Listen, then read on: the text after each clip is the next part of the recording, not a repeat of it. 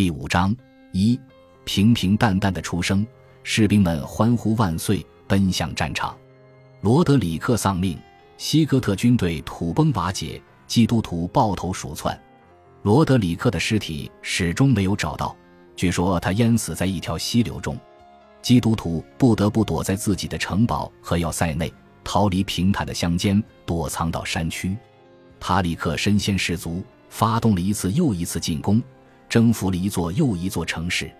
安拉让崇拜偶像的人心惊胆战。马卡里写道：“因为基督徒原以为穆斯林只是来掳掠财物，然后会返回位于北非的家园。现在他们意识到，穆斯林是来夺取和占领整个王国的。”有些城市很快投降，其他的城市则羸弱地坚持抵抗。据马卡里记载，塔里克努力用如下手段进一步威吓基督徒：他命令士兵在营地内当着哥特俘虏的面将死人的肉烧熟，在大铜锅里把人肉烧好之后，他命令将肉切成许多份，就像要分给士兵们吃一样。然后他故意把一些俘虏放走，让他们回去告诉同胞，他们目睹了多么可怕的事情。果然，这种策略收到了预想的效果。这些逃亡者的报告在很大程度上增加了异教徒的恐慌。穆斯林横扫乡村，骑着从基督徒手中夺来的马匹，而寄存的罗马道路让他们得以轻松的快速行动。一位名叫穆格赫斯鲁米的穆斯林将领奉命攻击西班牙南部重镇科尔多瓦，而其他部队则奔向马拉加和埃尔维利亚。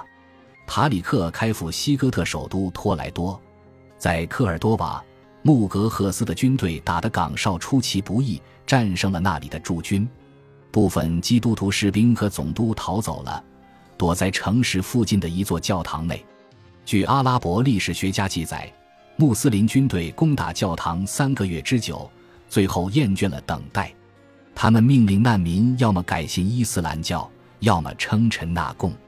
难民拒绝了，于是穆斯林军队纵火焚烧教堂，将教堂内的人全部烧死。攻克科尔多瓦之后，马卡里写道：“穆格赫斯集合了城内所有犹太人，让他们掌管城市，更信任他们而不是基督徒，因为犹太人痛恨和敌视基督徒。”随后，穆格赫斯将城内宫殿据为己有，让穆斯林在城市的其余部分安顿下来。在伊比利亚半岛的地中海沿岸城市埃尔维利亚，穆斯林运用了同样的策略，他们将这座城市的要塞交给犹太人管理。这种做法在后来的岁月里变得几乎很普遍。每当穆斯林占领一座城镇，便将其交给犹太人管理，只留下少量穆斯林，大军则继续新的征服。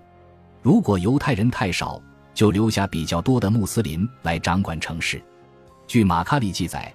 塔里克将一群犹太人带在身边，去控制都城托莱多。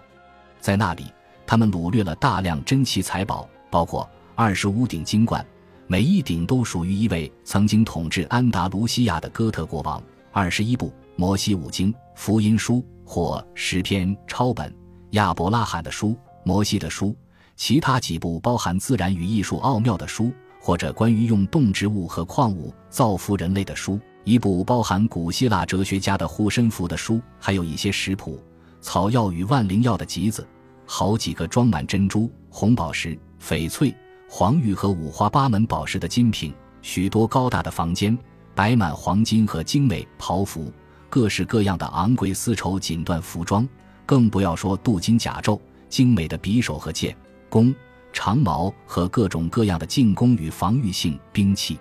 他们还发现了一张镶嵌珠宝的金银桌子，据说曾属于所罗门王。这些令人垂涎欲滴的战利品被士兵们敲成碎片，瓜分一空。马卡里记载道：“基督徒向北逃跑，留下的人则被迫纳贡。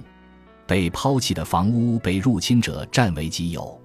阿拉伯人在基督徒抛弃的城镇居住下来。”因为只要阿拉伯人或白白尔人奉命在某地定居，他就毫不犹豫地带着家眷住进来。通过这种方式，伊斯兰教深入这个国度，基督徒的偶像崇拜被消灭和摧毁。更多北非人和阿拉伯人潮水般涌过海峡，伟大征服的捷报传遍穆斯林居住的各国，叙利亚和其他遥远地区的许多人渴望去安达卢西亚，在那里安居乐业。于是，阿拉伯半岛的许多精英和显要人士离开了他们父亲的帐篷，定居到安达卢西亚。在这过程中，许多重要的文化和宗教场所遭到毁坏，神圣的遗物被抛弃。马卡里记载道。著名的科尔多瓦清真寺用基督教大钟融化铸成的青铜灯来照明，还让基督徒俘虏将许多被拆毁的教堂的材料搬运到科尔多瓦，以扩建清真寺。这一系列事件令伊比利亚的许多居民刻骨铭心。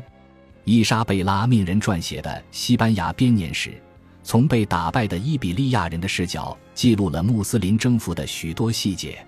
编年史家迭戈·德巴莱拉写道：“国内十室九空，哀鸿遍野，尽是血泪。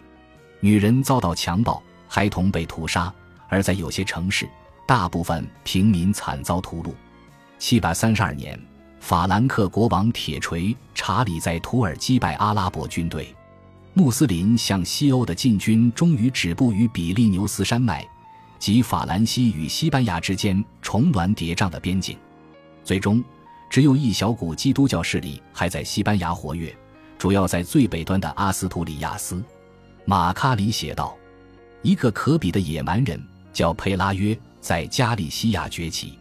他斥责同胞可耻的奴隶状态和怯懦的逃跑，开始煽动他们为过去的伤害而复仇，将穆斯林从他们祖先的土地驱逐出去。从这个时期起。”安达卢西亚的基督徒开始在他们仍然占据的地区抵抗穆斯林的进攻，并保卫自己的妻女。而在此之前，他们完全没有表现出任何御敌自卫的意愿。抵抗是这样发端的：加利西亚的所有大小城镇和村庄都在穆斯林手中，仅有的例外是一座险峻的山峰。佩拉约带着一小群人躲在那里，他的追随者在那里一个个饿死。最后只剩下大约三十个男人和十个女人，除了从石缝中收集的蜂蜜，没有任何食物。他们自己也像蜜蜂一样居住在石缝之间。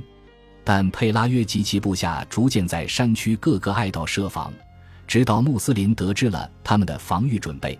但穆斯林觉得佩拉约的人太少，因此不以为意，放任佩拉约的力量逐渐增强。穆斯林说。三十个住在岩石上的野蛮人不足为虑，他们迟早一死。这些残余的西哥特人在风雨飘零、寒风刺骨的加利西亚和阿斯图里亚斯顽强地生存下来。他们一度作为伊比利亚半岛主人而享有的舒适和繁华已经恍若隔世。马卡里的史书描写了他们艰苦的生存斗争。佩拉约的兄弟法维拉在打猎时被一头熊杀死。这说明他们不得不为了生存而拼命。西哥特人的后裔在此后二十四代的人的时间里，一点一点、一英里一英里的收复半岛，大部分时间都是逐步蚕食，直到伊莎贝拉诞生的时期，穆斯林在西班牙的地盘只剩下了南方的格拉纳达王国。基督徒的生存和发展建立在教会与国家紧密合作的基础上。使得他们在收复失地的漫长反攻中能够维持凝聚力。于是，在伊比利亚半岛，教会与国家紧密团结起来。佩拉约的故事令伊莎贝拉魂牵梦萦，他相信自己就是这位坚强的西哥特英雄的直系后裔，是他的事业的继承者。他的童年大部分时光是在塞戈维亚的城堡宫殿度过的，这里的壁龛内到处是他祖先的雕像。佩拉约被刻画为他的第一位祖先，他的雕像屹立在御座厅，默默地参与政府管理的每一个事件。但在西班牙的其余地区，对那些接受穆斯林统治的基督徒和犹太人来说，生活并不是特别严酷。其中很多人过得很舒适，他们被允许保留自己的宗教信仰，只要他们为了这项特权缴纳额外的税赋。在穆斯林征服之后的岁月。很多西班牙人皈依了伊斯兰教，其中有些皈依者是真诚的，也有人是假装皈依，目的是从统治阶级那里得到好处。同样，有些参与入侵的白白尔人也是不情愿的或者被强迫的穆斯林。有些改信伊斯兰教的犹太人也是这样。若没有历来受歧视的少数民族，犹太人的帮助，穆斯林不可能如此彻底、如此迅速地打败西哥特人。有些犹太人欢迎新来者，帮助他们管理他们的新领地。对犹太人来说，穆斯林的统治极大地改善了他们的生存状态，与他们在西哥特人统治下遭受的虐待不可同日而语。